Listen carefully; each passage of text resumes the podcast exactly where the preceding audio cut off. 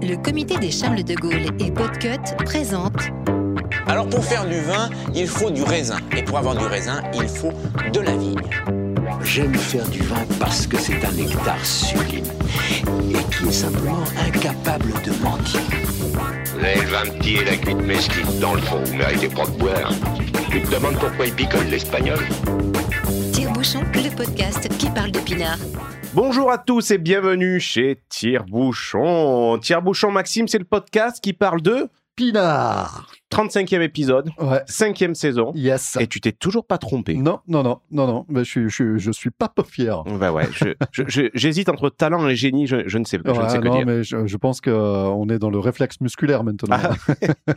Alors, en- hors antenne, on, on parlait de, de nutrition, de, de Oui. calories, de fitness, parce que c'est vrai que les fêtes arrivent à grands pas. Oui, Et on est tous un petit peu déjà en, en bon surpoids. Et on se dit, mais quand les fêtes vont arriver, mais ça va être terrible. Ah ben, moi, je, moi, je, moi, je suis en obésité. Moi, moi je suis dans le rouge. hein, donc, euh, donc, il y a un moment. il D'ailleurs, Si- Siri, voilà, tu me disais s'arrête. que Siri t'a dit, bon, euh, Oui, oui, que j'allais crever. attention, Vous allez mourir. composez le 112. C'est plus possible. Donc, ouais, on fait un peu gaffe en ce moment, surtout avant les fêtes, parce qu'on va encore s'en prendre une là pendant Ah, les fêtes. c'est Donc, euh, C'est fou parce que pendant l'été, tu dis, ah, c'est c'est l'été, euh, on mange pas beaucoup. C'est faux, parce que tu es toujours en train de faire des barbecues, barbecue, tu bois du rosé et tu manges des glaces, donc finalement, euh, tu bouffes comme un, comme un con.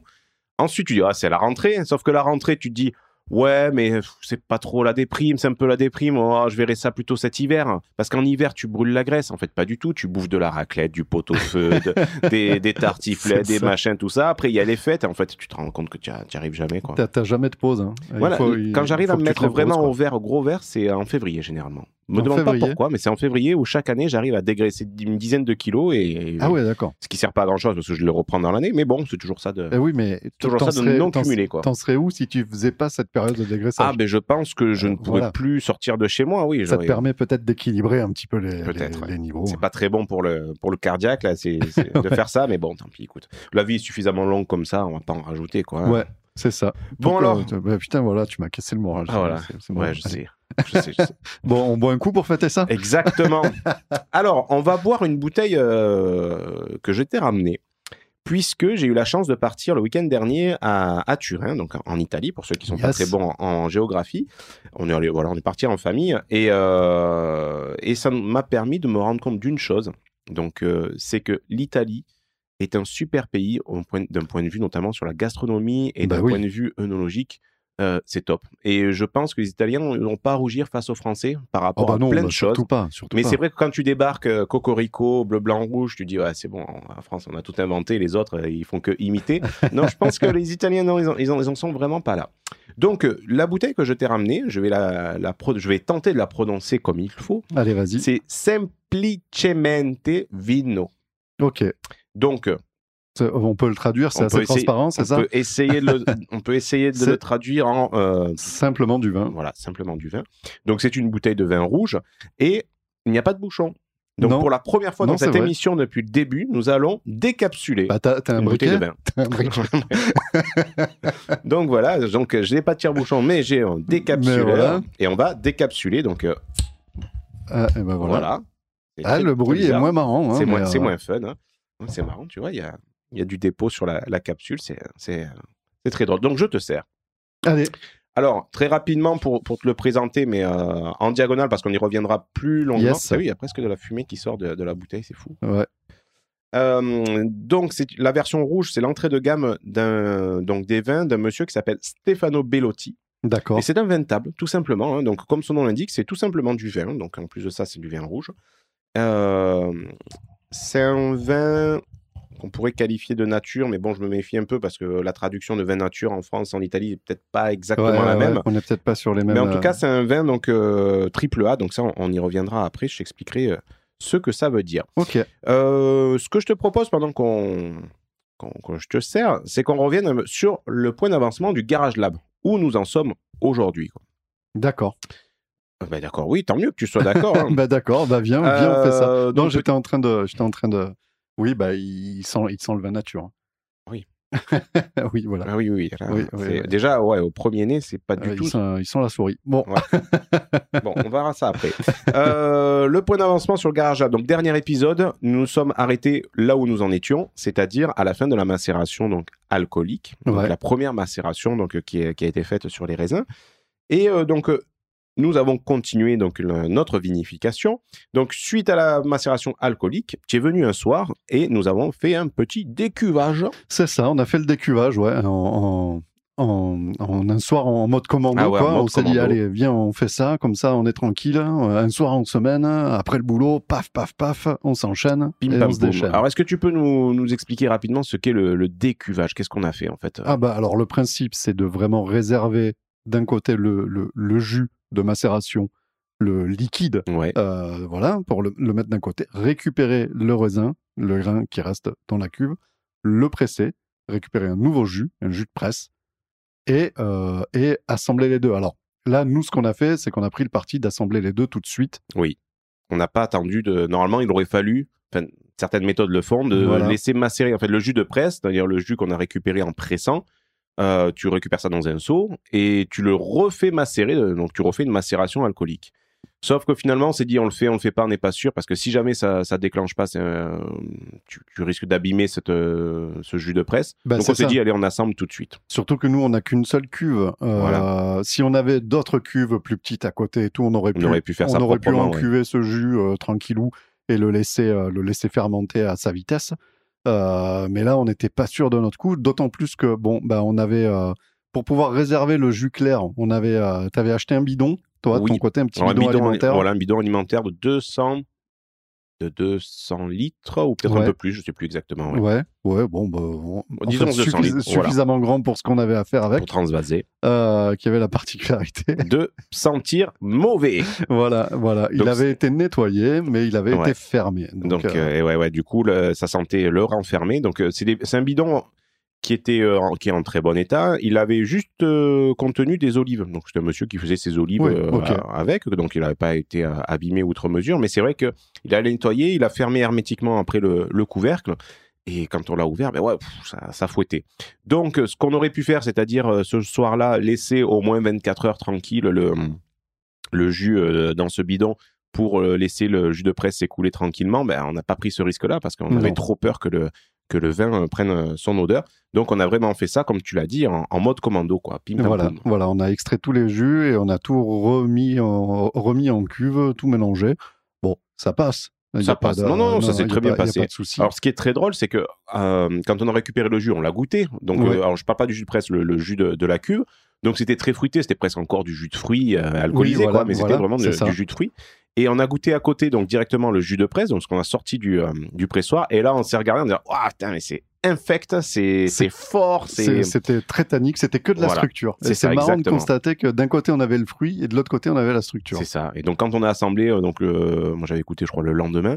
Et là, tout de suite, tu te rends compte que le vin, il était déjà différent, la structure était différente. Ouais, voilà, c'est ça. On avait gagné, on avait charpenté un On avait peu. charpenté pour de on bon. avait charpenté un peu tout ça. On a un petit peu galéré avec le pressoir. hein. Euh, oui, parce que on faisait des tours. Vous, vous voyez ces pressoirs, euh, ceux qui vivent dans le sud, euh, généralement, oui, dans la moitié sud, enfin dans les tu régions bord de vinicoles. route. Voilà, ça décore les ronds-points et tout. On voit ces, ces, ces, ces pressoirs avec les lattes de bois verticales et puis un petit système de, de, de, de, de poignées au-dessus. Donc nous, on pensait qu'il fallait tourner autour du autour du pressoir avec la poignée, mais non, Ouais. il fallait pomper. ouais, c'est ça. il y avait un un système, de. bon, donc on s'est fait chier. Ouais. Mais on l'a compris quand comme- même. Je dis, à deux cerveaux, on a quand même compris au bout de 30 minutes à peu près. On oui, oui, ah, mais oui, en il nous fait, a c'est fallu une bonne ça. demi-heure. Bon, par contre, un peu déçu par le matériel, puisque la peinture s'est caillée. Donc, euh, sur la partie ferraille, donc c'était la, la peinture rouge. Et en fait, quand on, on pressait, donc quand on manipulait l'appareil, ben, on se rendait compte que la peinture euh, s'écaillait, partait. Donc, bon, on a fait super gaffe que ça tombe pas dans le raisin, quoi.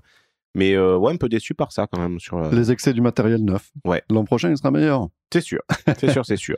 Non, bon, on a bien fait gaffe, on a protégé, du coup, on a perdu du temps avec ça aussi, mais on a protégé pour pas qu'il y ait d'éclats de peinture qui, nous tombent dans le, Ouais, c'est sûr, c'est dans le, dans le, dans, dans le Dans, mou. dans le pinard, ouais. Voilà.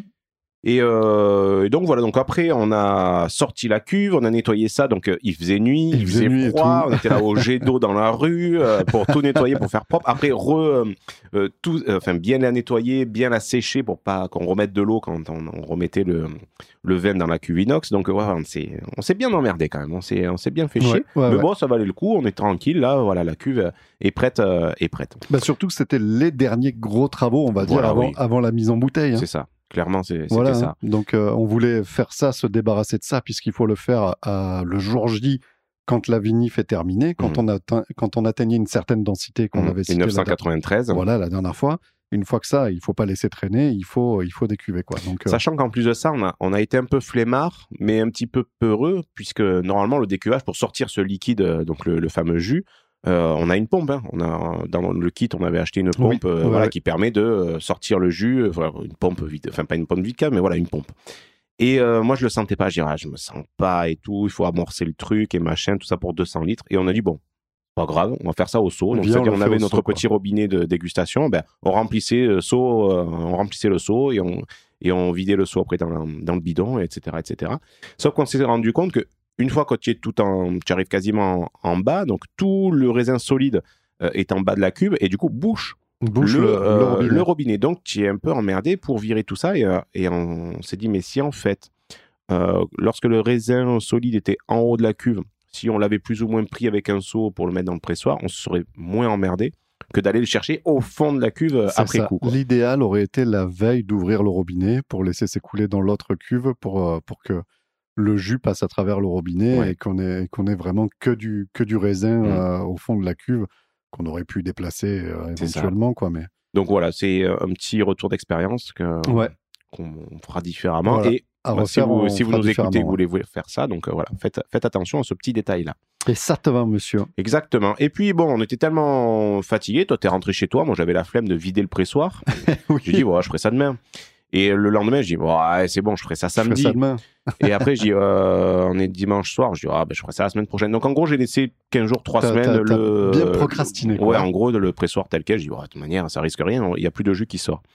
Sauf que quand je me suis décidé de le nettoyer, Yes. ben, le raisin, non seulement est hyper compacté parce que ça reste un pressoir, mais tout avait collé. Donc, il m'a fallu tout démonter et c'était tellement lourd. Donc, déjà, le pressoir en lui-même, c'est de la fonte. Enfin, c'est un truc qui est hyper Ouais, lourd. ouais, ouais, Euh, donc je pouvais même pas euh, lever l'appareil pour le mettre dans la rue, etc. Donc en fait j'avais un gros couteau de cuisine et je découpais des morceaux Ah, tu de, faisais de des raisin. parts, euh, des parts de gâteau. J'étais obligé de faire des parts de gâteau poignée par poignée. Donc De, de raisin compressé. ouais, donc j'ai mis à peu près une heure pour sortir le plus gros. Après une fois Oh, que j'avais sorti le plus gros, j'ai pu sortir le, le, le contour en bois, donc ça m'a aidé pour tout, pour tout ranger. Et ensuite bon j'ai pu tout nettoyer et autres. Donc euh, Il n'y a rien à en faire de ce raisin compacté, là? Ben moi je l'ai mis en fait euh, dans une terre, donc ça fera de l'engrais Ça euh, fera de l'engrais. naturel. pour- Ouais, ok. Voilà. ok. Euh, sinon, oui, peut-être qu'il y a quelque chose à en faire. Euh, Bonne question. Faudrait s'enseigner, ça. Bonne question, bonne question. Euh, ouais, faudrait ouais, bonne question. Le valoriser. Le valoriser, en effet. Euh, donc voilà où on, a- où on en était sur euh, les derniers gros travaux, comme tu dis. Et aujourd'hui, où nous en sommes, on attend depuis ce jour-là euh, la deuxième fermentation, qui est donc la macération Malolactique. Donc, euh, on rappelle rapidement. Ça fait beaucoup. Ça Ça accroche fait un peu. beaucoup de voyelles. Euh, on rappelle rapidement, donc c'est une autre fermentation qui s'enclenche, Voilà. c'est-à-dire que les acides maliques se transforment en acides lactiques. Voilà. Ce qui Et, a pour euh, objet, euh, de, de- de- pour conséquence, de faire baisser l'acidité du, du vin et euh, de le rendre comestible. Parce que c'est vrai que là, en ce moment, euh, c'est euh, c'est plutôt acide. Ça déchausse un peu les dents. hein.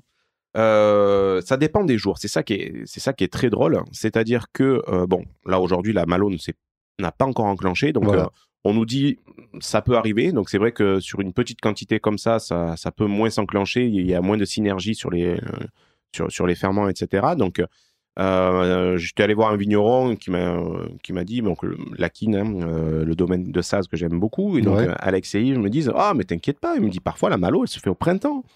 Et là tu dis oh, ouais Oh, ouais mais euh, putain, fait chier quoi.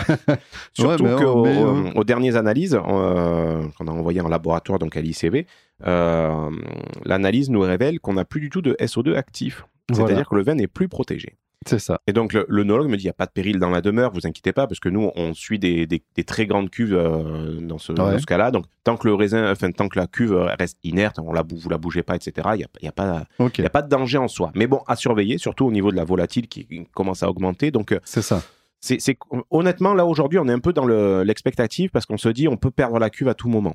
Exactement. Sachant que quand euh, je déguste une fois de temps en temps, donc à peu près tous les 2-3 jours, Ouais. c'est ça qui est très drôle. Donc, tu le bois parfois, mais il est divin. Tu te dis, mais c'est bon, c'est fait, C'est- quoi. c'est bon, vin, bon, quoi. C'est du bon Ouais. vin. Et tu le, tu le bois deux ou trois jours après, il va te picoter la langue. D'accord. Et euh, ça, Christian nous l'avait expliqué, c'est euh, à cette période-là, le, le vin, euh, c'est c'est, comme une courbe, quoi. Donc il y a des fois il est bon, des fois il est moins bon, mais, mais c'est comme ça, quoi. Voilà.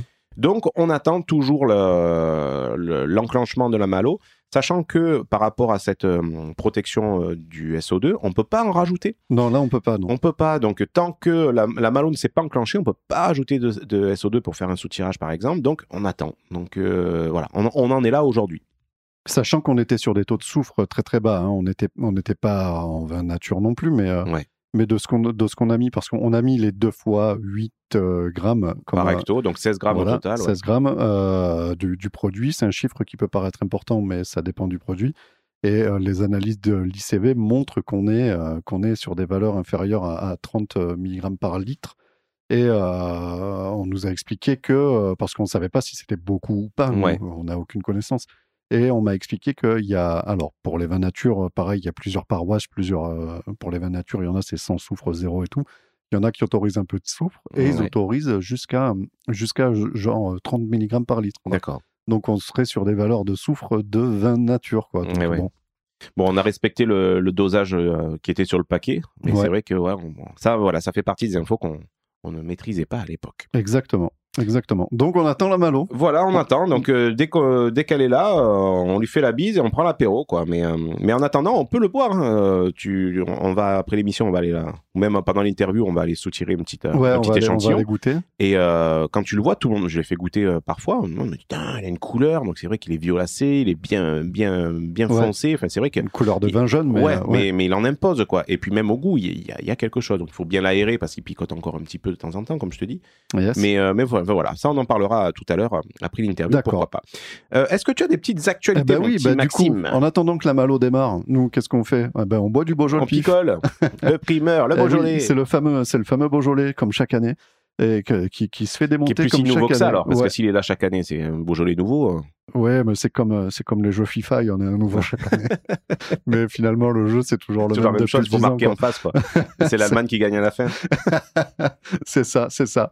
Et donc, euh, bah oui, bah Beaujolais cette année, euh, ils ont souffert comme nous. Hein, ils ont souffert du gel, euh, ils ont souffert de, de, de, de, plein de choses qui a fait qu'ils n'ont pas eu autant de rendement qu'ils auraient voulu. Euh, on le rappelle hein, parce que j'ai encore vu pas mal de trucs cette année sur les réseaux sociaux de gens qui, qui chient bien sur, euh, Le Beaujolais. sur le Beaujolais. Mm. Alors nous, on est passé par là aussi hein, Oui, parce oui, que c'est pas comme tout le monde. hein, on comme est, tout le monde, On est des mais- moutons de panurge. Ben voilà, c'est ça. Mais il faut rappeler quand même que sortir un vin avec une malo déjà faite. Et, euh, Là, on se rend compte quand même et- de la complexité de la chose. Et c'est un vrai challenge, surtout que pour eux, comme pour nous, ils ont eu des vendanges tardives, ils ont vendangé vraiment deuxième quinzaine de septembre. Donc il faut vraiment, euh, ça reste, vraiment un défi de pouvoir sortir des vins faits, finis, même s'ils ont tous les excès des vins jeunes, mais, euh, mais, mais c'est un véritable défi technique de pouvoir sortir des vins, euh, des vins, des vins à cette époque-là de l'année, quoi. Donc on, les félicite. Donc cette année, justement, à cause, des, problèmes climatiques qu'il y a eu tout au long de l'année, au niveau des arômes, on perd en fruits. On n'aura pas ce fameux goût de banane. Par contre, on, euh, On on- aura quoi cette année euh, régli- Réglisse bah oui, voilà, on, est- on est plutôt, on est plutôt sur des notes épicées. Donc Ouais. le gamay, le va, va révéler ces notes épicées euh, Mhm. qu'on a parfois sur des, sur des Beaujolais qu'on appelle bien faits, euh, Ouais. qui sont pas nouveaux quoi. Mais, euh, mais euh, donc euh, c'est ce côté épicé va un petit peu plus s'exprimer. Et, euh, et on va perdre un petit peu ce côté fruité qu'on aime bien, puisque c'est de ça qu'on parle chaque Mhm. année, le- la banane, la fraise, la, Ouais. machin, tout ça. Cette année, ça serait un petit peu moins, ça serait un petit peu moins de ça, un petit peu moins que ça.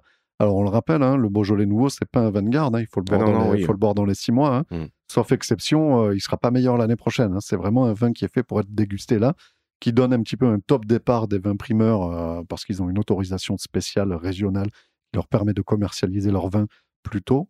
Je crois que ça date des années 50. D'accord. Euh, Oui, parce que c'était une région sinistrée. On- enfin, on avait déjà fait, on avait Oui, fait on un épisode parlé, ouais. spécial Beaujolais, puisque le gamay était cultivé en Bourgogne et que je sais plus quel roi avait dit que c'était un cépage scélérat.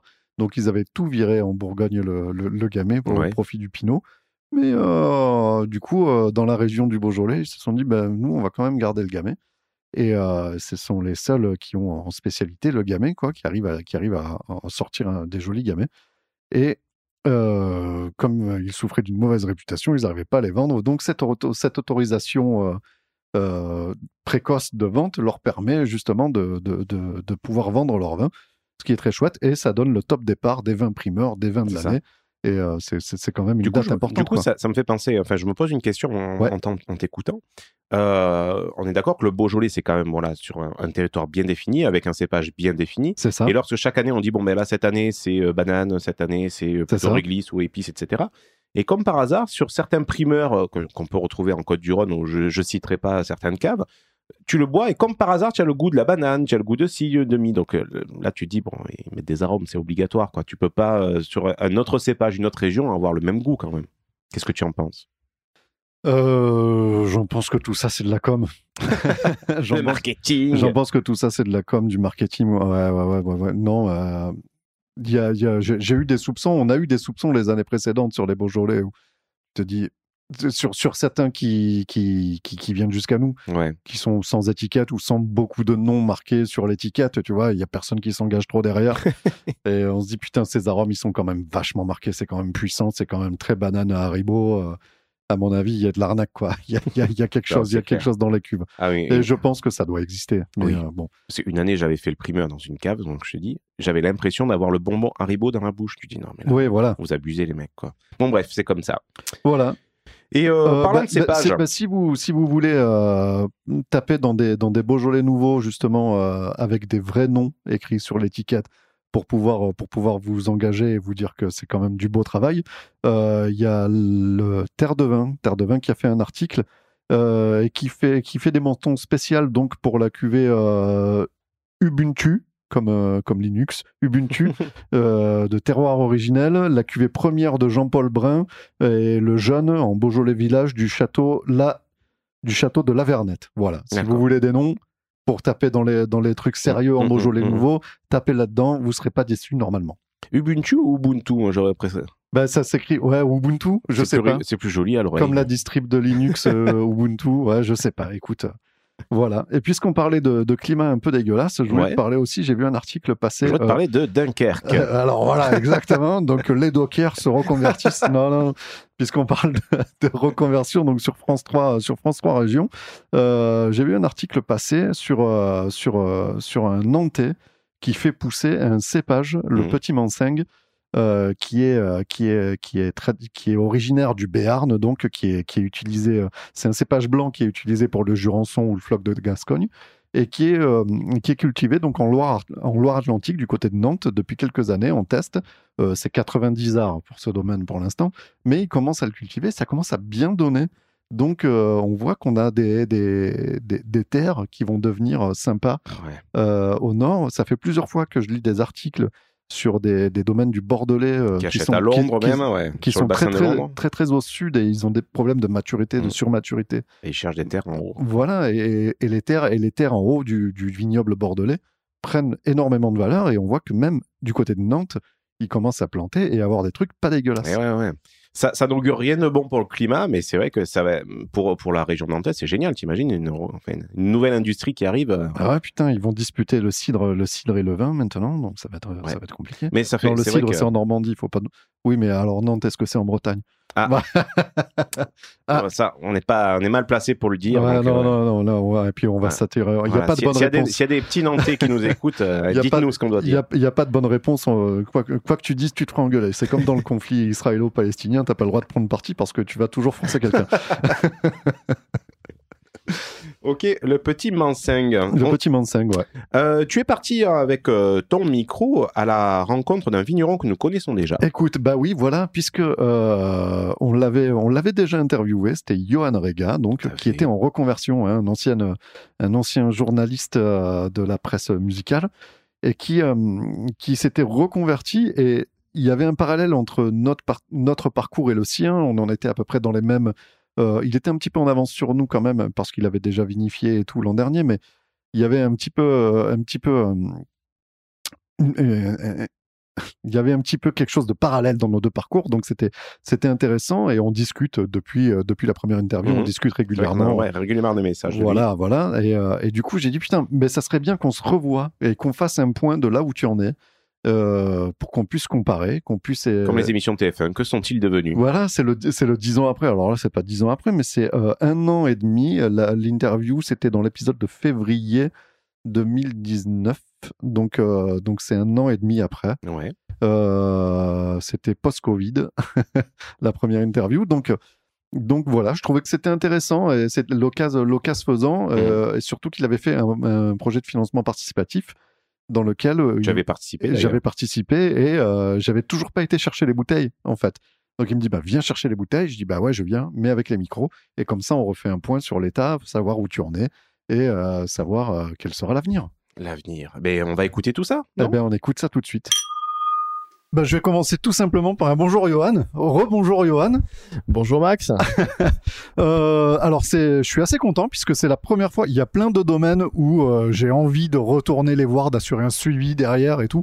Et c'est pas facile parce que on a bien souvent envie d'aller voir de nouvelles choses.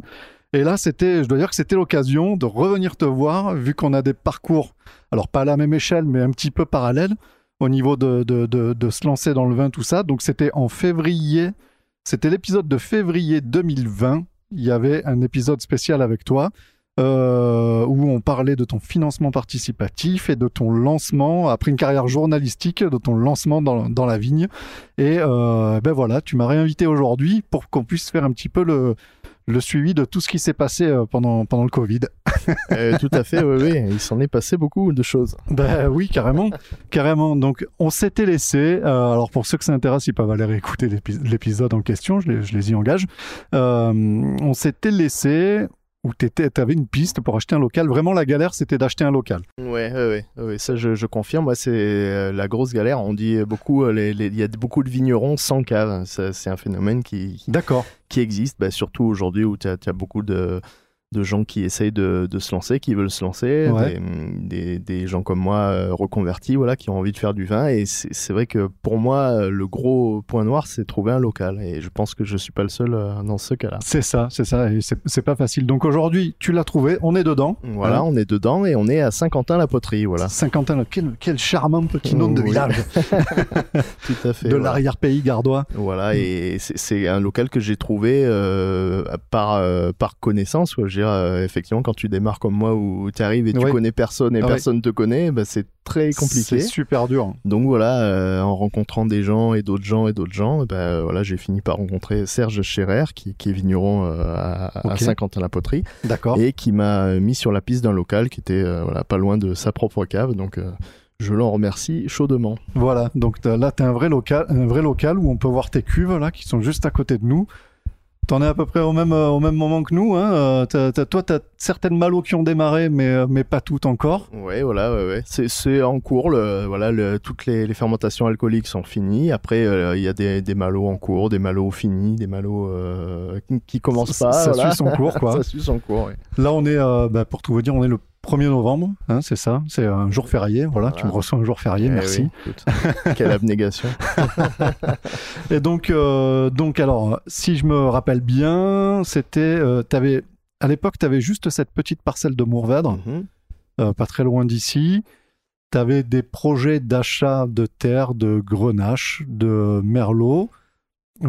T'ambitionnais d'avoir 6 ou 7 hectares. Mhm. T'en es où là? Alors, je suis à 6 hectares euh, 30, exactement. Ah bah va, donc, objectif oui, oui, rempli. objectif atteint. Et, euh, et bon, ça aussi, c'est, c'est toujours euh, un peu compliqué euh, de trouver les, les parcelles. Mais euh, écoute, Ouais. ça, ça, ça a pu se faire. Et, et voilà, écoute, c'est, c'est, c'est euh, aussi pareil quand tu connais des gens, tu as acheté une première terre. euh, Ouais. ben voilà, une fois que tu as un pied dedans, ben, tu as, d'autres, gens qui viennent te voir. C'est Ah, une pompe qui s'alimente, quoi. voilà, t'as acheté la terre de machin, mais moi aussi j'ai nanana, tout ça. Donc euh, voilà, donc c'est, écoute, euh, voilà, je suis euh, dans cette phase-là de de, de, de prospection encore de terre parce qu'il y a d'autres trucs qui, qui m'intéressent. Voilà, pour l'instant, j'ai du grenache, de, de la syrah, du mourvèdre, euh, du merlot. Ouais. Et écoute, euh, pourquoi pas après euh, trouver d'autres, des carignans, des, des choses comme Ah ça, ouais, quoi, tu vois. ouais. Et voilà, des trucs qui Bah, déjà, déjà t'as de quoi t'amuser. Pas, t'as pas, t'es pas monoculture, quoi. T'as pas qu'un seul cépage. voilà, ouais.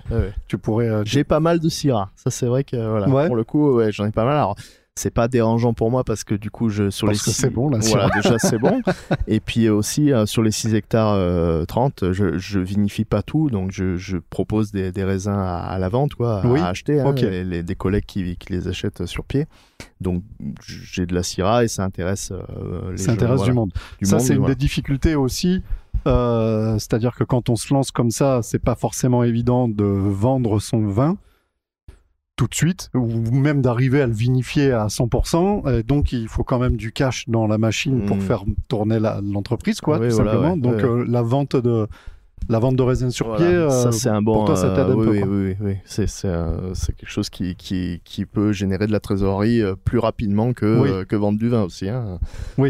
et puis il faut être en, capacité de tout vinifier. Oui, ce Donc- qui est pas, euh, si tu regardes 6 hectares euh, et demi, euh, même à, à 30 hectos, euh, À 30 hectares, hectares. ça fait, voilà, ça fait, euh, je, je suis pas très bon pour Euh, compter, mais bah, là, là, là, comme je te direct, là, je te laisse y aller. hein, mais je vais même pas essayer de calculer. voilà, ça, fait- ça fait beaucoup, Ça voilà. fait du monde. Voilà, beaucoup d'hectos à, à produire, donc ça veut dire qu'il faut, Ouais. il faut un, un espace plus grand que ce que j'ai actuellement, même si c'est pas minuscule.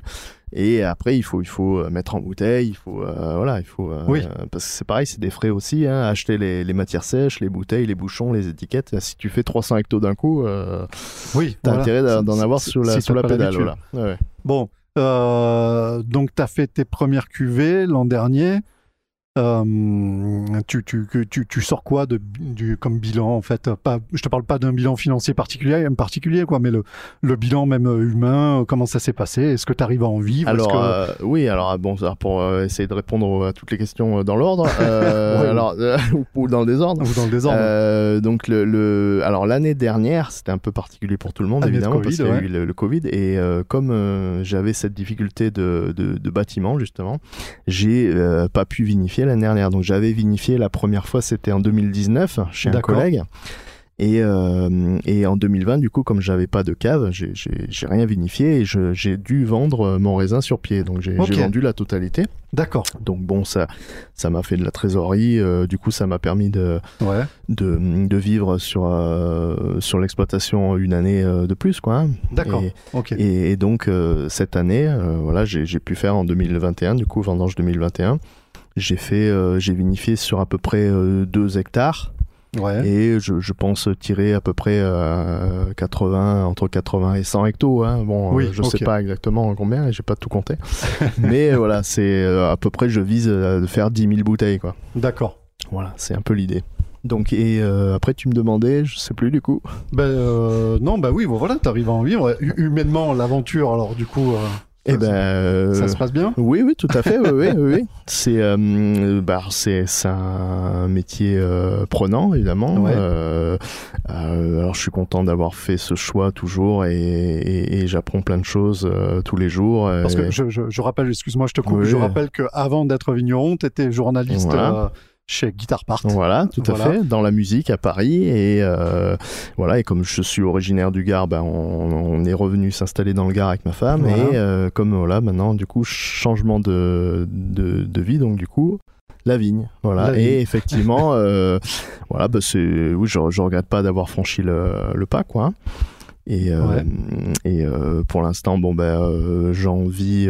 après, j'ai eu la chance d'avoir du coup la DJA. Je sais pas, on en avait parlé à l'époque. donc La- dotation jeune agriculteur. Oui, il fallait, il fallait que ça soit effectif avant tes 40 voilà, ans. avant mes 40 ans Et c'était voilà, c'était ric ça se jouait et voilà, mois, ça se jouait vraiment. Donc on a pu déposer le dossier à, à temps et du coup j'ai eu ces subventions qui qui me permettent justement de de, de pouvoir en vivre quoi. hein, parce que si j'avais pas eu ces subventions, ça serait euh, difficile. Ça, ça, ça aurait Ouais, peut-être ouais. pas été possible de, Ouais. de, de faire tout ça, quoi. Voilà, tout à fait. Ok, donc Euh, T'as un tracteur, Oui, un vieux tracteur. voilà, oui, oui. Du, alors du coup, j'ai eu une. mais c'est important, l'achat du tracteur, le- Oui. le, le- le premier tracteur, c'est un, Ouais, c'est ouais. un gap important. Oui, oui, oui. Ah, ben, en plus, j'adore ça, moi, faire du tracteur. Ah, bah oui, ça me replonge dans, dans mon enfance avec mon, mon grand-père qui faisait des chrysanthèmes. Euh, voilà, c'est, très chouette le tracteur. À chaque fois que je monte dessus, je suis heureux. et, et, euh, et donc, j'ai eu la chance euh, de, de pouvoir acheter à Pouzillac où, où j'habite un, un- à une dame dont euh, le, le mari avant il s'occupait de ça. Et euh, le mari n'étant plus là, la dame a dû vendre euh, du coup le, tout, tout, tout ce qui est matériel agricole, hein, le tracteur et l'appareil, le pulvé, le- la charrue, tout ça. Et, euh, Et toi, t'es arrivé pile à ce voilà, moment-là. je suis arrivé pile à ce moment-là.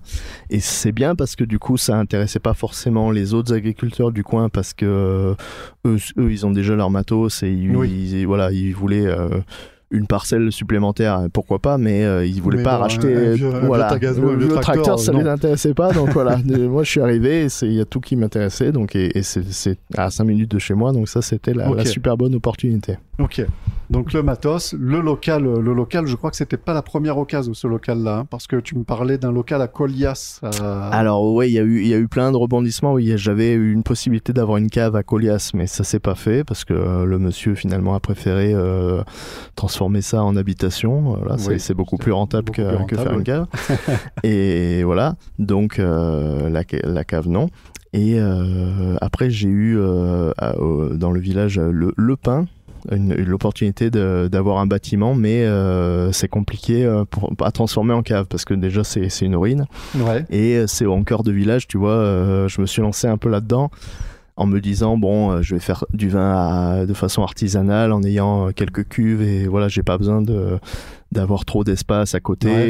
Et, et en fait, euh, en, en voyant aujourd'hui, en étant à Saint-Quentin et voyant le tout, tout le, Le confort. voilà le, enfin le confort confort du- et puis hangar, euh, oui, oui, voilà ouais, ouais. après justement avoir de la place devant euh, oui, tu peux venir à cul avec un camion. voilà, c'est ça. euh, Ce, qui, ce qui serait pas village, possible, hein. voilà. Donc au pain, donc je suis en train de changer mon fusil d'épaule par rapport à ce bâtiment, voilà.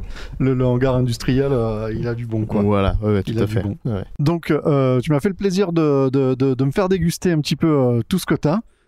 Donc, euh, c'est très très chouette, même si c'est pas fini euh, encore Oui, pour voilà, l'instant. euh, en trava- travail en cours. hein. j'ai pu, j'ai pu faire le, le mariole en disant non, mais tu sais, j'ai l'habitude, euh, moi aussi j'ai les cuves.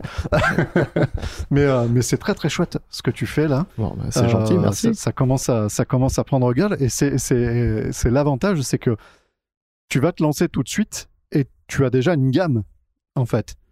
Euh, alors qu'on pourrait se dire que si tu commences avec euh, un ou une ou deux parcelles, euh, même plus grandes, tu vois, pour une surface euh, à peu près identique, euh, là, tu as, même des merlots. Alors ça, c'est, Mhm. étonnant.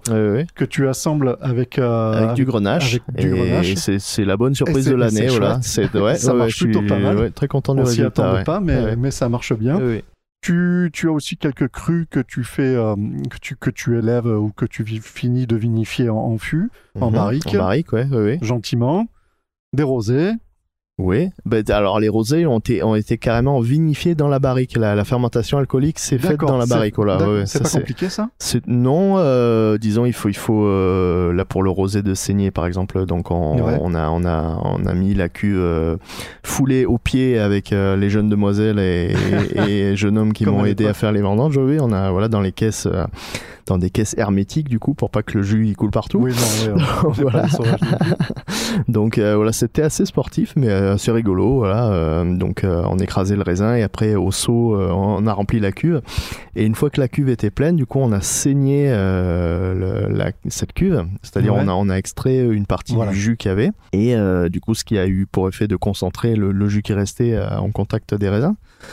Et, euh, et du coup, le jus, on l'a envoyé directement dans, dans une barrique pour, euh, pour faire la C'est fermentation c'est alcoolique. parti en vinif Voilà. euh, dans la barrique. Donc il y avait pas de il y avait pas de raisin dedans, il y avait pas voilà parce qu'effectivement Non, non, si, si tu voilà, dire, si tu mets effectivement les grains dedans, euh, ça doit être un peu le bordel après. oui, oui, Donc, oui, euh, oui, c'est clair. Oui, nettoyer et tout, non, c'est l'enfer. Non, non, que le jus et tu peux vinifier, tu peux vinifier comme voilà, ça. voilà, tu Et fais donc la et fermentation ça comme ça. ouais. Mm. Pas de projet de blanc? À l'époque, tu avais des projets de blanc quand même. Eh oui, ben voilà, bah pour euh, pour l'instant j'ai pas de blanc donc euh, ah, je me suis euh, imaginé à un moment faire du blanc de noir, mais euh, alors donc avec des comme ils font en Champagne hein, avec des raisins noirs, tu et tu- La chair blanche, euh, voilà, ouais. et tu, tu presses euh, très doucement et euh, voilà. Ok, tu récupères et- un jus blanc. ouais, un jus blanc, voilà, mais bon, euh, Un peu rosé quand même, Ouais, voilà, bon. c'est un peu compliqué, d'autant qu'il y avait pas mal de syrah et les, les ça a tendance à colorer rapidement. marqué, ouais. Donc, il faudrait éventuellement le, les cueillir à, en, grosse sous-maturité, peut-être à 10 degrés, tu vois, quand, quand le raisin il est quand même un peu euh, vraiment ferme.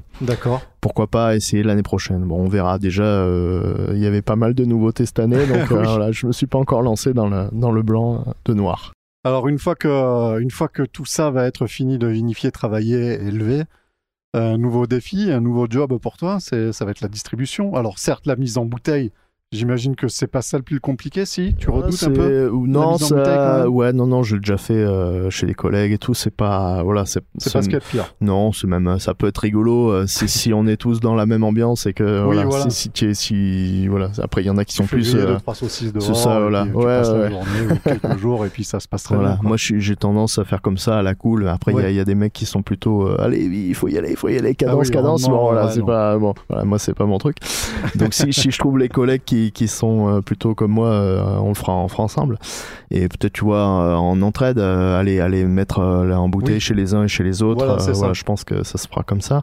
Après, non, la, la partie qui est plus effectivement le- la distribution, la et, la vente, ça, c'est un truc qui me, C'est un qui nouveau me, challenge, voilà, un nouveau ouais. métier. On va dire, au- au- ce que je t'avais dit à l'époque à Valiguerre, c'est Ouais. qu'effectivement, c'était ce qui était intéressant dans le, le, le challenge que, que, je- que je m'apprêtais à, à faire, c'est qu'il y avait beaucoup de, de diversité et que, que Mm. pouvait euh, justement euh, partir du grain de raisin et aller jusqu'à la bouteille finale Oui, et la vendre et C'est un job, Voilà. un job complet où tu, tu, tu vas de la matière première à la transformation, Donc, au conditionnement, voilà. euh, donc ça, ça c'est cool mais c'est vrai que cette partie là ça ça ça peut m'effrayer euh, en ce on- moment voilà quand, quand, on tu passe voilà. toute son année dans les vignes, après, quand il faut retourner voir des gens, c'est compliqué. Ouais, non, non, c'est pas le contact, C'est pas mais, euh, un problème, c'est que c'est voilà. vraiment pas le même métier. C'est si tu te retrouves à voilà avec 10 000 bouteilles, c'est pas tu vois là là j'avais 650 bouteilles euh, de mon Oui. de mon Mourvèdre, je les ai vendues mais c'est 650 bouteilles, c'est rien du tout, tu vois. Donc oui, euh, oui, quand t'en as 10 000 à vendre, c'est pas, pas le même- pas le voilà. Donc voilà, c'est le truc. Alors après, peut-être, je suis en train même de chercher éventuellement euh, des, des gens dont c'est le métier, et, Oui. euh, tu vois, des distributeurs, euh, voire euh, voilà, des, des, des gens qui, avec qui je peux travailler et qui font peut-être cette partie du job. voilà, je suis en train de réfléchir à ça aussi. Pourquoi Ouais, pas, tu essayer de vois. communiquer un peu, essayer de... Bon. Tu, tu, tu, tu, sais où tu vas les vendre un peu, ces bouteilles? Tu tiens, as déjà des, des dépôts, des endroits? Oui, alors j'ai déjà, il y a, y a déjà euh, deux trois endroits euh, qui, qui vendent euh, les premières bouteilles que j'ai faites, donc euh, je vais, je vais me tourner vers ces gens-là, notamment le site Vin chez nous que tu connais peut-être. euh, les mecs qui sont du côté d'Alès et ils vendent euh, un peu Ah, vin dans, chez nous, oui, voilà, euh, vin- oui, vin oui, oui, chez nous. Qui sont très sympas. Euh, Il y a le caviste de, de Saint-Quentin-la-Poterie, la mère Minard, Ah. voilà. spécialisé dans le vin nature, euh, très sympa aussi, voilà. Et voilà, il y a d'autres endroits, hein, je vais pas tous les citer, mais euh, donc déjà je, vais me- je vais me tourner euh, vers, vers ces Il gens-là. n'y aura pas de vente à la propriété pour l'instant. On verra. euh, je vais peut-être faire euh, fonctionner peut-être sur rendez-vous, comme ça se fait Ouais. pas mal, tu vois. Ouais. Tu, tu, tu mets voilà de telle heure à telle heure rendez-vous au, ca- au caveau et pourquoi pas. C'est Ouais, une ça peut, possibilité ça peut aussi. marcher, ouais. Mm. Tu peux stocker quelques. Alors là, tu vois, tu fais un petit bureau. Il y a encore un peu d'espace. Ouais, il y, a- il y a moyen, il y a la place, et ça se ferait très bien. Oui, oui, tout à Tu, fait. tu, tu l'as, tu, le mot a été lâché, vin nature. C'était une de tes ambitions aussi à l'époque. c'est vrai. Oui. Euh, donc pour l'instant, t'en es où? Alors, t'as des terres en bio, d'autres en cours. Ouais, alors euh, je, je travaille tout en bio euh, parce que comme je t'avais dit à l'époque, c'est je me voyais pas faire autrement. Je Voilà. pas changé de, de métier pour un- pour me ruiner la santé, euh, bousiller la planète plus que ce qu'elle est. Donc euh, bio, voilà. Après j'ai acheté euh, des terres qui étaient en, en conventionnel, en gros conventionnel comme on dit. Oui. euh, tu vois, des, des gens qui, qui faisaient ça depuis 40 ans et Oui, si tu creuses un peu, tu trouves une armoire à pharmacie. ah quoi. ben oui, oui, même, même, malheureusement, il y en a où beaucoup, voilà, ouais. t'as pas besoin de creuser beaucoup pour voir que c'était la déchetterie euh, du mec. Hein. Bon, Ok. ça, voilà, ça c'est un peu malheureux, mais euh, voilà. Donc euh, j'essaie de, de nettoyer tout ça, euh, notamment les sacs plastiques euh, dans, au pied de vigne. Ah, putain, voilà, oui, il y a, il y a ça, les plastiques, tu vois, ça c'est la tragédie des, des Ouais. années 70-80, mais euh, et il y en a plein encore qui, voilà, parce que du coup, euh, les terres ont été labourées, euh, la terre est allée sur les plastiques. euh, alors, de- les plastiques, ils sont, mais ils sont à demi enterrés. Alors, euh, voilà, on, un enfer, on veut ça. on, on a, ouais, ouais. fait, je, euh, bah, je l'ai fait moi, 17, 18 euh, ans, voilà, ouais. avec avec euh, mes parents notamment qui sont venus m'aider et Ok. que je remercie, tu vois.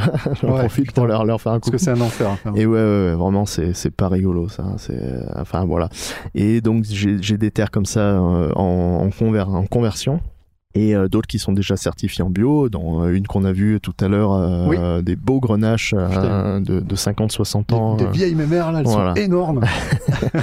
et, et- et donc voilà, toujours en bio. Et, et effectivement, à la cave, euh, je- je- j'essaye de faire nature, donc de toute façon sans intrants. Ouais. Euh, alors après, je m'interdis pas l'utilisation de, de sulfite hein, parce que c'est, c'est, euh, ça peut servir. Et euh, d'ailleurs, j'ai pu le faire à des moments euh, sur une cuve, notamment Oui. qui, qui était encore en sucre alors que la malo avait commencé. Et ça, ça peut générer de l'acidité volatile, voilà, ouais. qui, qui après ça fait tourner vinaigre. Donc Ouais, voilà, je, je m'interdis pas de le, voilà, le faire à, à ce moment-là. Mais c'est la seule, Ok. la seule intervention que j'ai dû faire pour pas que ça parte en sucette. Après, euh, il y en a, il y a des ayatollahs du, du nature qui vont te dire ah non, il, fa- il fallait rien faire, euh, c'est evil et tout. Bon voilà, moi c'est pas il y a truc, plusieurs voilà. écoles dans la nature, voilà. c'est encore Ouais, pas bien défini. Ouais, je ouais. crois que... Et comme il y a voilà, comme il y a pas de cahier des charges, euh, chacun fait un peu comme il veut. Après moi je je revendique de justement de d'être euh, de de rien mettre dedans si si c'est possible et euh, interventionniste voilà pas pas plus qu'il ne faut euh, après euh, voilà les raisins euh, Ouais. je fais pas de remontage parce que moi j'aime pas trop extraire. J'en, fais j'en, j'ai pu en faire un ou deux voilà mais Oui, voilà, je préfère les infusions. Voilà, et comme je fais des macérations carboniques euh, aussi, aussi c'est tu fais des macérations voilà. carboniques. ça, ouais. c'est ça, c'est Donc, euh, on en a pas souvent parlé. Tu peux rappeler ce que c'est qu'une macération carbonique macération carbonique. Alors du coup, on, adorés. on, on balance dans la cuve. Alors là, c'est des 30 hectos que j'ai, tu vois, donc c'est assez Ouais. imposant. On, on balance directement le, le raisin euh, dans la cuve à- en grappe entière. En grappe avec un rafle Di- et tout. directement, tu vois, on l'a on accueilli dans les caisses et euh, on leur fait passer une nuit au frigo et comme ça on les, on les encuve euh, à basse température. D'accord. et on sature de gaz carbonique et après on ferme le on Ferme le voilà euh, hermétiquement comme une cocotte et on a pris soin euh, aussi de mettre en bas euh, au pied euh, un pied de cuve ce qu'on appelle Ouais. c'est-à-dire un, un début de fermentation un jus de raisin qui a commencé à fermenter D'accord. et je me suis servi notamment des mourvèdres de Valiguière qui, qui fermentent très bien Ok. qui était donc, déjà euh, parti. Donc, euh, voilà, je les ai cueillis deux trois jours avant, ça part, tu vois, et comme ça tu tu euh, T'as déjà fais- des levures voilà, actives, euh, voilà déjà qui- voilà qui, qui colonisent le milieu et en plus le dégagement du gaz carbonique voilà, fait que, que ça, ça baigne dans, dans un milieu saturé en gaz carbonique et euh, ça, ça génère des, des beaux arômes de fruits euh, frais sympas. C'est très très chouette. C'est très très chouette. Euh, donc, euh, donc là, voilà, t'en es là. On a fait un petit peu l'état des lieux. Tu, tu, et, et donc, ben voilà, l'avenir c'est quoi? Tu vas où? D'autres Euh, terres en prévision? Ouais, là, là j'ai pour projet ouais, de, alors, euh, de planter. Ouais. Euh, alors euh, voilà, ça c'est le gros challenge de l'année prochaine. challenge, ouais. Voilà, planter, Faire, parce que ça, ça, c'est vrai que c'est un challenge. C'est comme la vendre, vendre le, le vin. Ça, c'est aussi un truc qui me, Ouais. qui me, Ouais, mais faut savoir me- comment ça voilà, marche. ouais, enfin, faut- ouais. Non, mais j'ai voilà, c'est c'est j'ai envie de planter parce que justement, ben, ça me permettra de planter euh, du blanc, notamment de- Ouais. des cépages euh, plus intéressants euh, aussi, euh, le carignan, Ah, le- tu me parlais de Carignan, c'est voilà, chouette le Carignan. la counoise, euh, des, des trucs qu'on qu'on Ok. on peut trouver plus difficilement. La ramon aussi, j'aimerais bien essayer. La. Ramon. Voilà, c'est des trucs euh, qui, qui se plantent plus trop, mais euh, bon, ça revient. Il y, a- il y a pas mal de gens qui, qui, qui recommencent à le faire. Oui. Donc euh, pourquoi pas moi J'ai euh, bon espoir euh, d'interviewer d'ici quelques temps un vigneron qui fait de la Ramon. Ouais, ouais, Euh, mais ouais, ouais, il paraît que c'est très bien. Ouais, Ouais, ouais. c'est très très chouette. Voilà, ouais. J'avais été le voir, il m'en avait filé une paire de bouteilles. Ouais, C'était ouais, sympa. voilà. Donc euh, voilà, euh, du cinceau, tu vois, des trucs. Bon, Ouais. ça, ça, ça en trouve, mais hein, les, voilà, les, les mecs qui les ont, ils les vendent pas, donc euh, il faut voilà. Ah non, donc il faut les planter. voilà, il faut les planter soi-même. Puis comme ça, ça sera planté bio. Et euh, je, vais, je vais essayer de les, les faire en, euh, en gobelet, tu vois, aussi. Ok. Voilà. Donc euh, voilà, essayer Ok. de. Donc, euh, vendanger à la main. Ah oui, oui, bah ça, vendanger à la main, oui, de toute façon, voilà, on vendange à la main. hein. Tu vendanges tout, tout, tout, tout- Oui. tes, tes 6,3 hectares là, ils Ah sont ben alors tous des- vendangés à la Oui, main oui, Ah bah oui, non, ceux que t'as vendus sur, euh, Bah, sur si, pied, si, euh, si, mais c'est vendu aussi à des mecs qui viennent les chercher à la main. ouais, D'accord. C'est, des collègues qui font euh, du vin nature en, en général hein, aussi. Euh, Ah, vous voilà. Ouais, bah, il y a, il y, a, il y, a, il y a pas mal de gens qui dans, dans le secteur qui sont comme ça. Ok. Il y a, voilà, notamment Sébastien Chatillon, Advinum à, à Gattig, qui, avec qui je travaille. Et euh, voilà, euh, il y a d'autres, mecs qui, qui, qui, qui m'achètent du raisin et c'est toujours ramassé à la main. Voilà. D'accord. Ouais. La biodynamie, on en a parlé dans la voiture tout à l'heure. là. Ça, ça t'intéresse ou ça t'intéresse pas? Euh, Si, bon, alors euh, on- on- moi je, bon, je m'intéresse à ça. euh, je suis pas intéressé par le côté sectaire euh, qui, ouais. qui est prégnant dans ce, ce milieu-là. Enfin voilà, il y, a- il y a beaucoup de gens qui qui sont des ayatollahs du truc. Moi, ça m'intéresse Mhm. pas du tout. Ouais. Après, je, moi, je suis pragmatique. Je vois, euh, par exemple, je sais que la lune, euh, ça, ça a un effet sur les marées, sur les liquides. Donc, forcément, euh, voilà, le raisin étant composé de beaucoup d'eau, je vois pourquoi la lune n'aurait pas d'effet sur le raisin. D'accord. Donc, je, voilà, je, je m'intéresse à à ça, euh, à creuser, tu vois. T'essayes comme voilà. ça, juste Ouais, euh, ouais, de manière Je- empirique, euh, tu oui, regardes voilà. un petit peu quoi. En cave, j'essaie, tu vois, par exemple, là, j'ai des cuves à soutirer et j'attends que ça soit un jour euh, fruits ou, euh, Ok. ou, gaffe pour voilà, oui, ouais, voilà, même, oui, oui, j'essaye. Après, voilà, des fois, euh, si, si tu dois le faire tel jour et que c'est euh, un jour un, Oui. un nœud lunaire, ah bah, il faut le faire quand même. hein, Oui, voilà, il y, a les- il y a les contraintes voilà, qui, sont, c'est ça, c'est ça. qui sont pas tordables. quoi. C'est ça, euh, c'est ça. D'accord.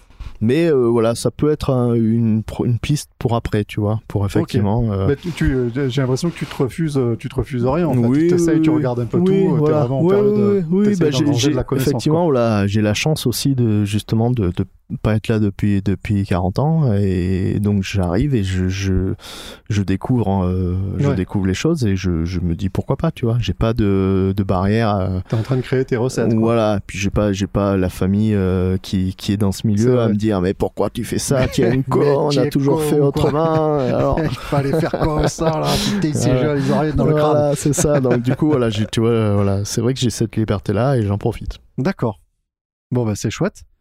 Euh, je pense qu'on a fait le tour de, de, de ce qu'on voulait euh, se dire. Il y avait un sujet que tu voulais évoquer peut-être euh, en particulier? Non, écoute, je pense qu'on est pas mal. Ouais. Bon, alors moi je me languis que tout ça soit en bouteille.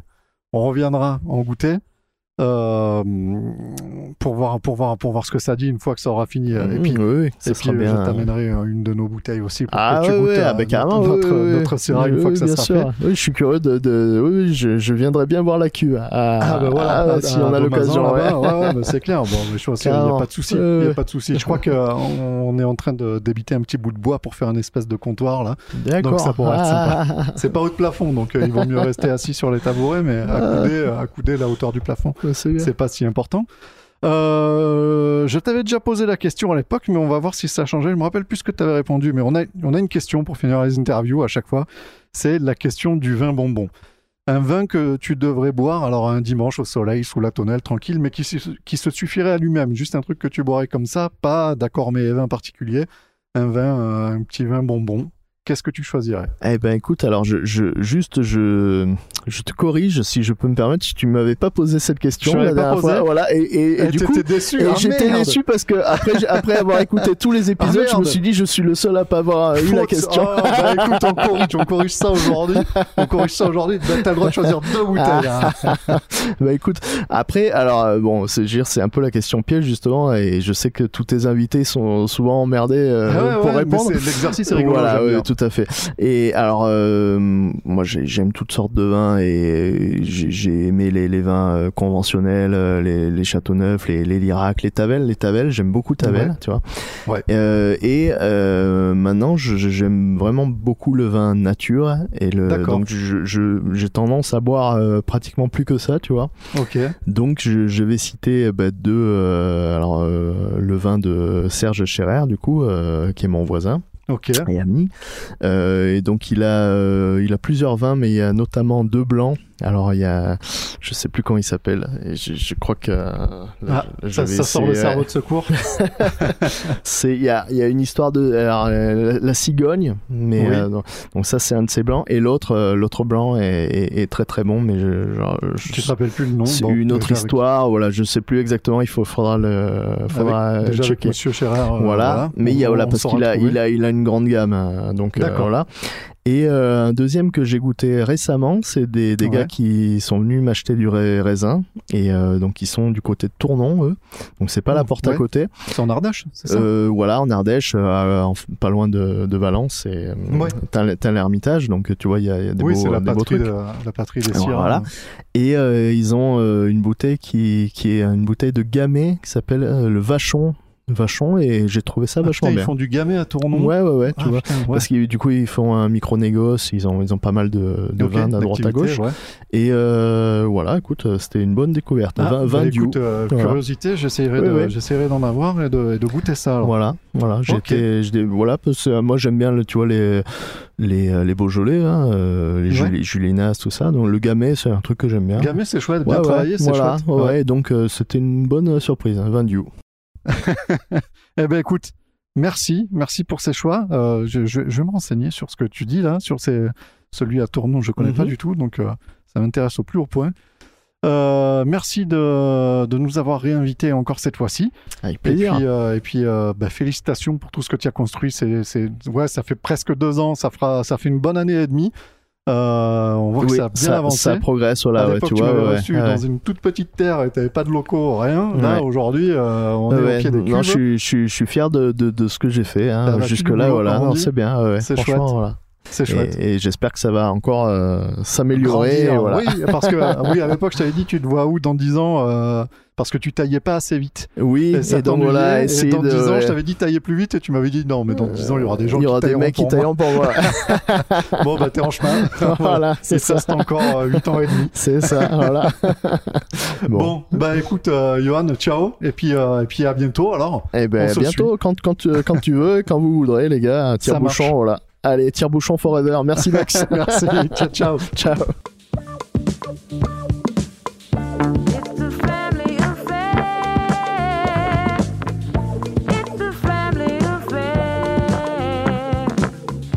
It's a family affair. It's a family affair. One child grows up to be somebody that just loves to learn, and uh, another child grows up to be somebody you just love to burn. Mom loves the both of them. You see, it's in the blood. Both kids are good and mom. Thicker than the mud. It's a family affair. It's a Family affair. It's a. Family affair.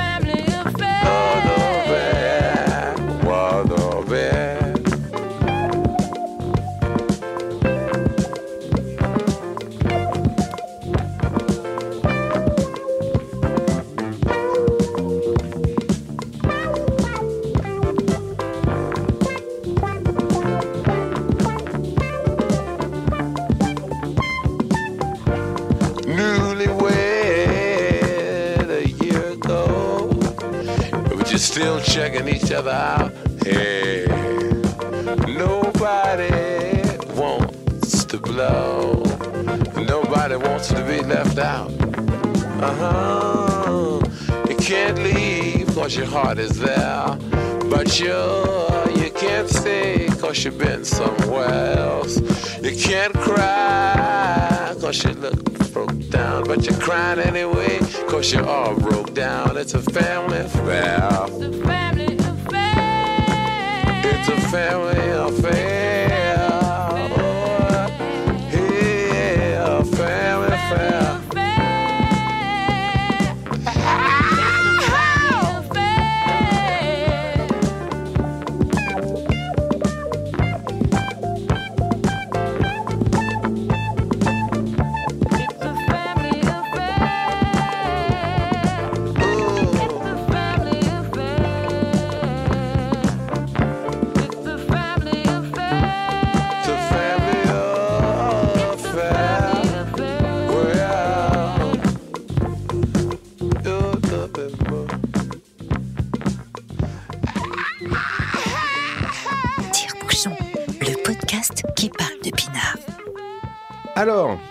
Voilà. ce pinard italien, quelle surprise Ah bah oui, je- on change de plan alors? Viens, on dit euh, on boit autre chose. Ah là là, Je suis super déçu. C'est vrai que quand euh, on, on parlait juste avant l'interview, qu'on on s'est servi euh, le verre et au nez, on, on a, on a eu des petits moments de recul. On s'est dit, bon, c'est pas grave, peut-être qu'il faut que ça s'aère. Ça reste quand même un, un vin nature. Mais non, là, c'est imbuvable. Non, Euh, là c'est imbuvable. hein. C'est imbuvable. euh, Donc, euh, bon, c'est quand même un vin très réputé. Donc, je me dis peut-être que là où je l'ai acheté, il a été mal stocké. Peut-être que c'est une, une solution, je l'espère en tout cas, parce que du coup, tout tombe à l'eau. Là, j'avais pré- préparé une présentation, Merde, une biographie merde, merde. donc euh, du vigneron, le- du vin en lui-même, euh, de la certification triple A en Italie. Mais bon, on va quand même en parler. hein, bah ça, oui, on bah va écoute, euh, on va pas s'en s'en on- empêcher. On, aurait pu se la péter et dire c'est très très bon, mais, Oui. euh, mais non, non. non, non, ben voilà, Alors, c'est faut les savoir que- du direct. hein. Là, c'est pareil. hein. C'est comme pour, c'est comme pour Nantes et la Bretagne. Il y a des défenseurs de ces goûts-là en vin nature et euh, qui, qui, qui se la racontent. Je suis sûr que sur Avignon, on peut en trouver plein des gens, des gens qui se la racontent. Les petits bobos, oui. Ouais, ouais, trop du cul, il y en a un paquet. ouais. Ah oui, voilà. Et, euh, et du coup, euh, du coup, tu leur ferais goûter ça et, et ils se régaleraient sûrement, mais, mais, mais C'est pas notre cam à tous les deux. non, non, non, non, non, c'est vraiment pas ça. C'est pété de souris. Ouais. non, non, ça- Donc ça- bon, on s'est pas laissé marcher. abattre puisqu'on on est descendu à la cuve dans le garage lab Alors, et on s'est servi deux verres. Alors du coup, ça c'est oui. On s'est servi de deux verres de quoi? Ben, de notre cuve, hein. Deux verres de la cuvée tire-bouchon, exactement. Voilà. Donc, qui est pas fini, on est d'accord. C'est un vin qui est en cours de, de macération, de- on attend la malo, etc. Donc, il est pas fini. Alors, quand tu le dégustes comme ça, tu vas voir, il est pas terrible, mais si on le laisse suffisamment s'aérer, Ouais. il devient pas mal. Eh, Écoute, je vais déjà le goûter comme ça, moi. Vas-y, vas-y, vas-y. Fais-toi plaisir. Ce qui est certain, en tout cas, c'est qu'il a, c'est un vin qui a de la structure, il a du corps Ouais. et il a une belle couleur. Donc euh, voilà, je pense qu'il il a tout pour devenir un bon vin, quoi. Donc, Ah, ça euh, s'arrondit depuis la ouais. dernière fois que je l'ai bu. hein. Hmm. Ah, c'est, ça commence à être chouette. hein. ça Puis commence c'est- à. c'est- c'est, c'est, c'est- il y a du, il y a des tanins euh, Ouais. et tout. Ah, c'est cool. hein. Hmm. C'est cool. Ah, je suis assez content là de, de vers où ça va là. Voilà, il faut, faut juste qu'on ne le Hmm. perde pas en cours de route. C'est, c'est voilà. Puis là, il y a un bout de longueur et tout quand même. Ah oui, oui, oui. Putain, je suis, eh, oh, Et attends, et on- je suis tombé sur un bon jour alors parce que c'est. euh, non, c'est vraiment, je pense qu'il faut le laisser s'aérer. Et là, je pense que tu- on laisse le verre. Bon, on peut se resservir un, un verre tout à l'heure, quoi. Mais euh, ça non, vaut non, vraiment le coup de le laisser, laisser, les- de se le laisser Ouais. Puisque l'échantillon que j'avais posé à l'ICV, qui a jamais été pris, donc vendredi, donc Ouais. il y a deux jours, je l'ai posé le matin et je me suis rendu compte le soir, il n'avait pas pris, donc j'ai pris ce- ce- ce- cet échantillon et je l'ai goûté euh, avec un vigneron d'Estesa. Je lui dis, tiens, on va le goûter, quoi. Il me dit, mais pétard, mais il est bon ton pinard. Je dis, mais il n'est pas fini. Il me dit, euh, il me dit, mais, euh, il me dit, mais je vais t'acheter des bouteilles. Je dis, ben ça tombe bien, on va pas les vendre. donc on, On va les donner. Donc, euh. Euh, donc revenons, si tu veux bien, sur le, le, vin, bah oui. le vin italien. Donc bon, j'avais préparé une présentation. On va, on va pas faire comme si le vin était bon, mais on va présenter en tout cas ce vin. Je pense qu'il y a un souci parce que là, on m'en a parlé, on m'en a dit du bien. Je l'ai acheté dans un, un lieu assez réputé euh, côté Pinard, donc je pense que c'est ou la bouteille ou le, le transport. ou, le ou le transport. trans peut-être le transport. Alors déjà ce vin donc euh, c'est euh, un vin en tout cas le, le domaine donc c'est Stefano Bellotti. Donc en gros c'est une légende vivante en Italie Stefano Bellotti parce que c'est le père de la biodynamie en Italie. Ok. Euh, son domaine en fait est situé donc c'est les collines de Novi Ligure. C'est entre Alexandrie et Gênes, donc c'est en, en plein cœur du Piémont. ouais. On est Ouais, dans le. Piémont, dans le nord de l'Italie. Euh, donc ce bonhomme, à 18 ans, il reprend la ferme familiale. Et euh, sur la ferme familiale, il y avait juste un hectare de vigne. Donc déjà, le bonhomme, il dit, bon, ben ouais, je vais reprendre ça, on va voir ce qu'on peut en faire. Et donc en gros, il, il perd- il part de zéro et il a, il a pratiqué la biodynamie et du coup, euh, on peut enseigner, enfin, enseigner, ça a été un, oh, il a eu des disciples sur la biodynamie à, à ce niveau-là. Donc il a pratiqué la biodynamie depuis 1984. Euh, donc il a été président de Renaissance Italie. Alors Renaissance euh, AOC, euh, Renaissance des appellations, c'est une charte qualité qui a été inventée en France, typiquement par des Français, mais aujourd'hui on la retrouve dans 13 pays. D'accord. Donc j'avais préparé un petit papier là-dessus, mais c'est pas hyper intéressant. En gros, c'est une charte qualité, mais bon, on, y reviendra sur un autre épisode. ça a fait tache voilà. un peu. euh, Voilà, ça, donc, euh, donc ce bonhomme, donc Stefano Bellotti, est, je dis était parce qu'il est décédé donc en, en 2018 à 59 D'accord. ans, pas de chance. Euh, et euh, donc il était président de Renaissance Italie et membre du Triple A. Donc ça, le Triple A, j'en parlerai après. Ok. Euh, son domaine aujourd'hui, donc il est parti d'un hectare. Donc aujourd'hui, c'est 22 hectares. Ouais. Il emploie 25 personnes. Donc c'est quand 25 même- personnes ouais, pour donc c'est quand 22 même- hectares, putain. Parce qu'il fait pas que ça. Ah ouais, parce que le il- ratio, il est quand même généreux là. c'est pas mal. Euh, donc ils font du vin, c'est sûr, mais aussi des céréales. Ils ont un potager, des productions de pâtes fraîches, des chambres d'hôtes, etc. Donc Ouais, c'est pas mal. Et même, ils produisent les herbes qui servent à traiter naturellement les vignes. Donc on imagine qu'ils ont des plantations d'orties, par exemple, ce genre de choses. Donc ils sont vraiment dans une gestion globale euh, Oui, ouais, ouais. Et, euh, et presque en autarcie sur, Et sur leur production. quoi. Autonome au moins, ouais. Et donc, euh, Stefano passait beaucoup de temps à transmettre le savoir à des jeunes vignerons. Euh, puisque ça restait quand même un, un pionnier, mais dans, dans sa démarche, c'était pas de faire son truc lui, tout seul, dans sa démarche, de façon euh, égoïste et, et sortir un très bon pinard. Donc son, son but, c'était de, bah, de prêcher un petit peu euh, dans, dans le domaine de la, de la biodynamie. Alors cette bouteille euh, a deux cépages essentiels, donc euh, 60% de Barbera. Donc le Barbera, c'est un super cépage. Donc là- là-bas, j'en ai, j'en ai bu deux. Donc le Barbera d'Asti et le Barbera d'Alba. La D'accord. région d'Alba est très connue pour la truffe notamment. Ok. Et, La euh, et c'est oui. un vin, c'est un cépage quand même qui a, qui a du corps, parce que c'est vrai que j'ai goûté d'autres euh, d'autres vins comme le Barolo par exemple, c'était trop léger, c'est plus léger que du Bourgogne encore, et ça c'est, je suis pas du tout client. D'accord. Et le Barbera c'est quelque chose, un cépage que j'aime beaucoup du coup. Et euh, il y a également 35% de Dolcetto et euh, 5% d'autres cépages rouges. euh. Donc ce vin normalement se marie très bien euh, avec euh, à l'apéritif, du riz avec de la viande, des rôtis, ce genre de choses. quoi. Ok. Euh, il est vinifié avec des levures qui sont indigènes. Donc ça, c'est Ouais. ce qu'on aurait voulu faire nous, mais, euh, on n'a pas, pas pris le risque. ouais. On Ouais, aurait voilà. pu essayer, mais bon, on n'a pas, on n'a pas tenté le coup. Donc il est totalement, c'est un vin qui est totalement nature, euh, fruité. Normalement, il devrait être fruité, généreux, avec des notes de framboise et de cassis, et Ok. finement tannique. Donc bon, on est bien d'accord qu'on a eu pas du Non, tout moi, ça. je- non, non, moi j'ai pas eu ça, moi. Moi, j'ai, moi, j'ai eu mal. moi, j'ai Ouais. eu de la douleur. Euh, donc ce vin euh, est issu de, de parcelles, donc il y a au total 5 hectares. Donc il n'y a que 5 Ok. hectares. Euh, c'est des vignes qui sont taillées en, en guyot, donc à la méthode guyot, en agriculture biodynamique. Les, les vignes, enfin les pieds de vignes, ont environ 20 ans en moyenne.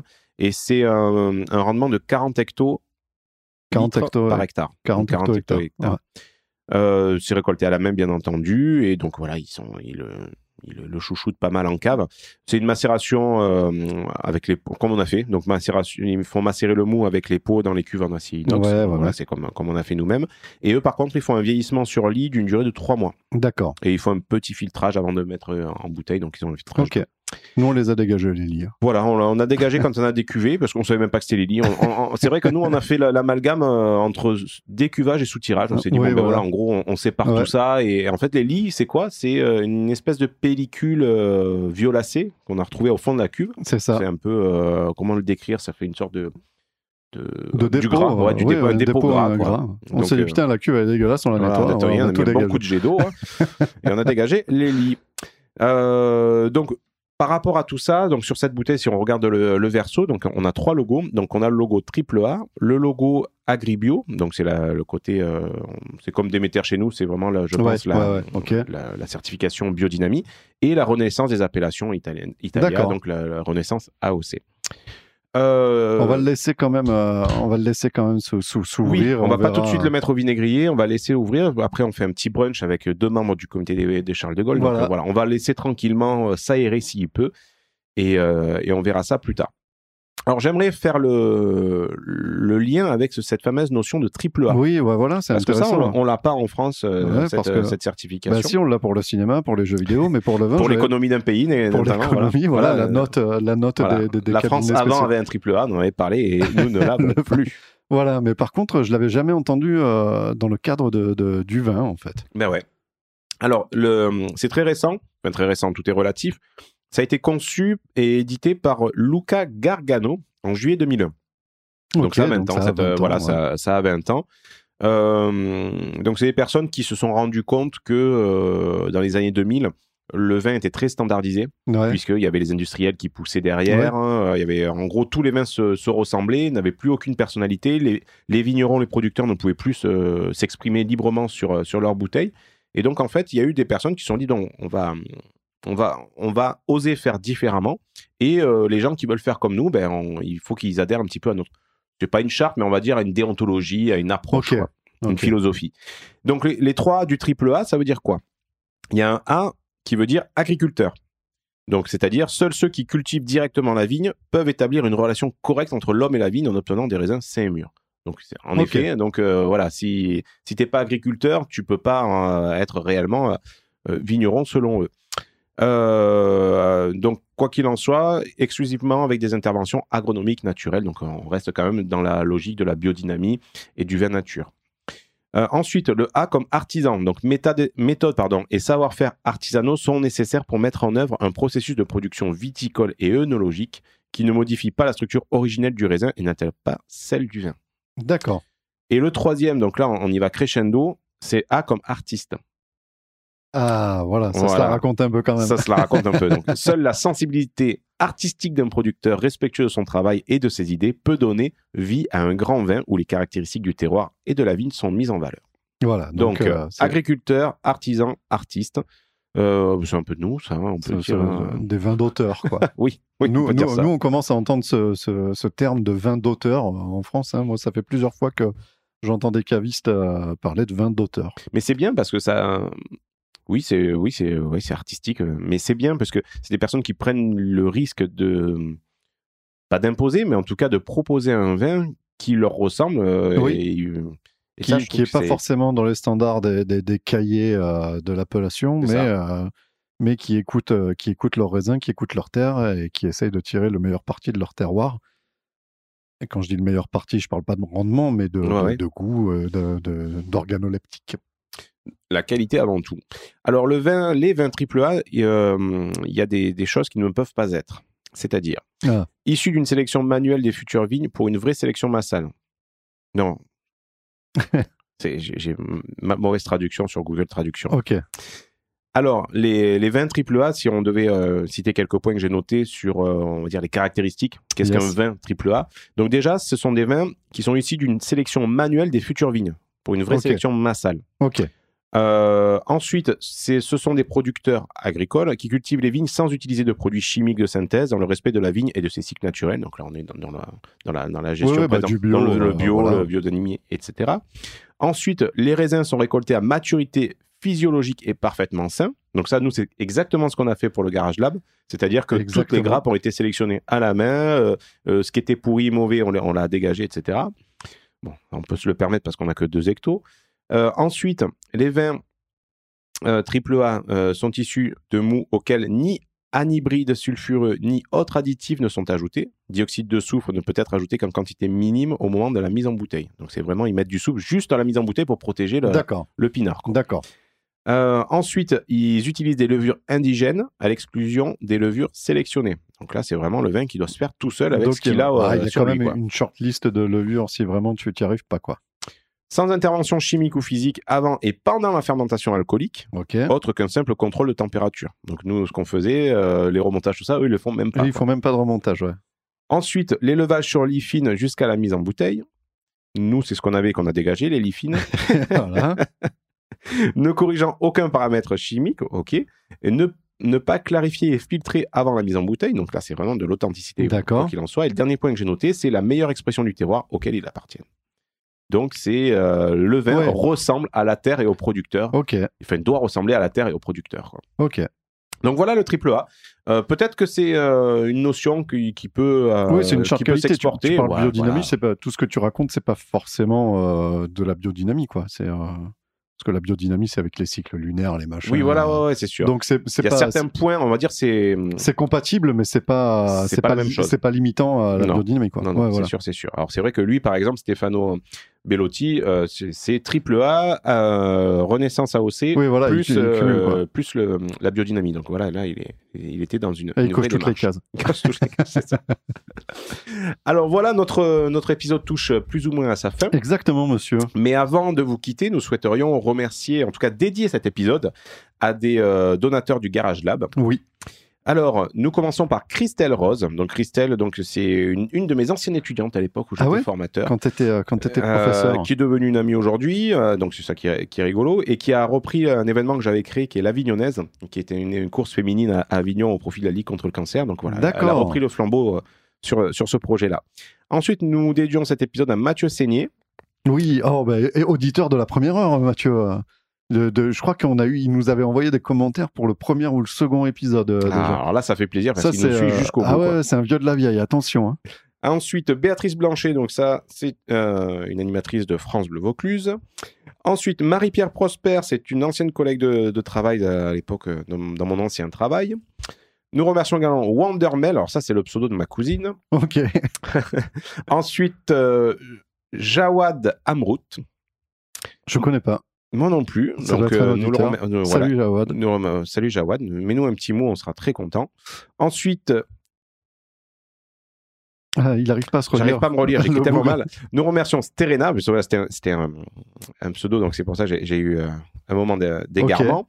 Nous remercions également Myriam Dion, Ah, bah, c'est maman Maxime. c'est la matriarche. Ouais, ouais, ouais. C'est ça. Ensuite, un ami à moi, Jean-Luc Mathieu. Nous remercions également Philippe Leblanc. Ah, bah voilà. Et nous terminons la dédicace par Caroline Tapin-Chabou. Eh ben voilà, tu finis. euh, Les deux sont des experts euh, sur Marseille et Montpellier que je connais. Il faut ils passent à la télé, ils ont une émission également. les non, non, non, non. Non, non, pas du tout. Non, non. Mais voilà, des- nous remercions ces 11 personnes. Euh, et nous, nous, leur donc dé- oh là là. Bah, Nous voilà. remercions donc ces 11 personnes et, et nous leur euh, dédicaçons Cet le- épisode. Oh, euh, le 35e épisode de Tire-Bouchon.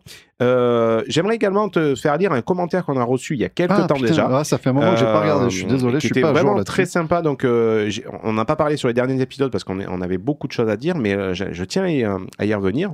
Donc, cet auditeur, c'est Étienne Graland. Et euh, il nous a envoyé un message assez long, mais vraiment qui, était très sympa. Donc euh, voilà, on va le partager, avec vous. Alors salut les gars, désolé, c'est un peu familier, mais cette, cette impression qu'on se connaît depuis des lustres, ça c'est la force de se côtoyer tous les jours. Juste merci pour votre post.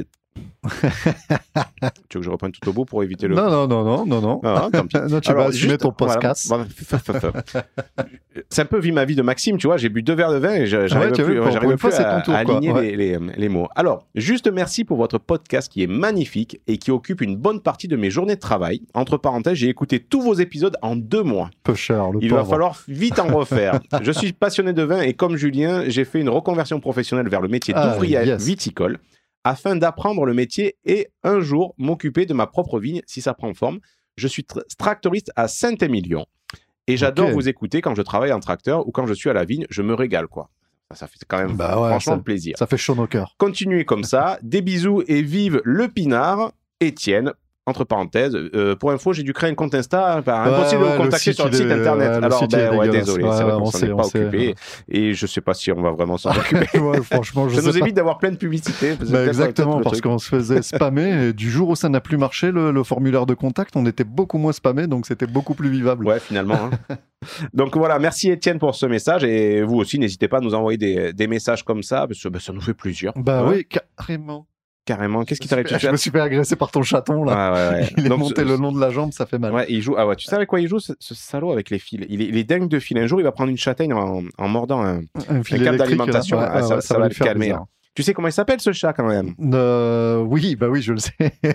Non, mais c'était pour Mais la- je vais dire non. Alors attends. En fait, il s'appelle Spock ah, parce que c'est l'année des S. C'est l'année des tu S. connais ma passion pour Star Trek, donc voilà, il s'appelle Spock avec ses oreilles pointues. Je trouve que c'est c'est plutôt bien trouvé. bon, ok. Allez, bah on vous laisse là-dessus. Alors, non une Alors dernière- juste avant une qu'on se laisse, excuse-moi, une, une Mais t'en dernière. finis j'en finis pas. Ouais. J'ai pas envie que vous partiez. Euh, non, juste pour vous dire qu'on a reçu quasiment toutes Ah, les, oui, euh, oui, oui. les contreparties, c'est-à-dire les cartes de membres du comité Charles de Gaulle, les stickers. Euh, on a reçu également la plaque avec le nom des donateurs qu'on Ah, va aller fixer chouette, cet après-midi. Ouais. Donc voilà, on va faire le colis pour tous les, toutes les, les participants donc au Garage Lab, donc c'est-à-dire avec vos contreparties. Ça partira très, très certainement euh, début janvier, donc voilà au mois de janvier. voilà. En décembre, là, la flamme, vous l'aurez pas pour Noël, Ouais, tant voilà, pis, on va mais, pas se mettre la euh, rate au courbouillon, tant pis, mais voilà, comme ça on commencera 2022 ensemble et de bonne humeur. Début Et- janvier, on s'occupe de tout ça. Voilà. Et ça y est, j'en ai terminé pour de vrai. Ah, c'est bon, on peut y aller, on peut aller bon. à l'apéro maintenant, on, peut c'est aller, bon on peut aller à l'apéro, on va essayer de se trouver euh, du bon vin, puisque bon, on est quand Euh, même puisque- été euh, un petit peu échaudé aujourd'hui. Bon, allez, ciao Allez, tout le ciao monde, tout le à monde, à la bye prochaine. bye. L'abus d'alcool est dangereux pour la santé, à consommer avec modération.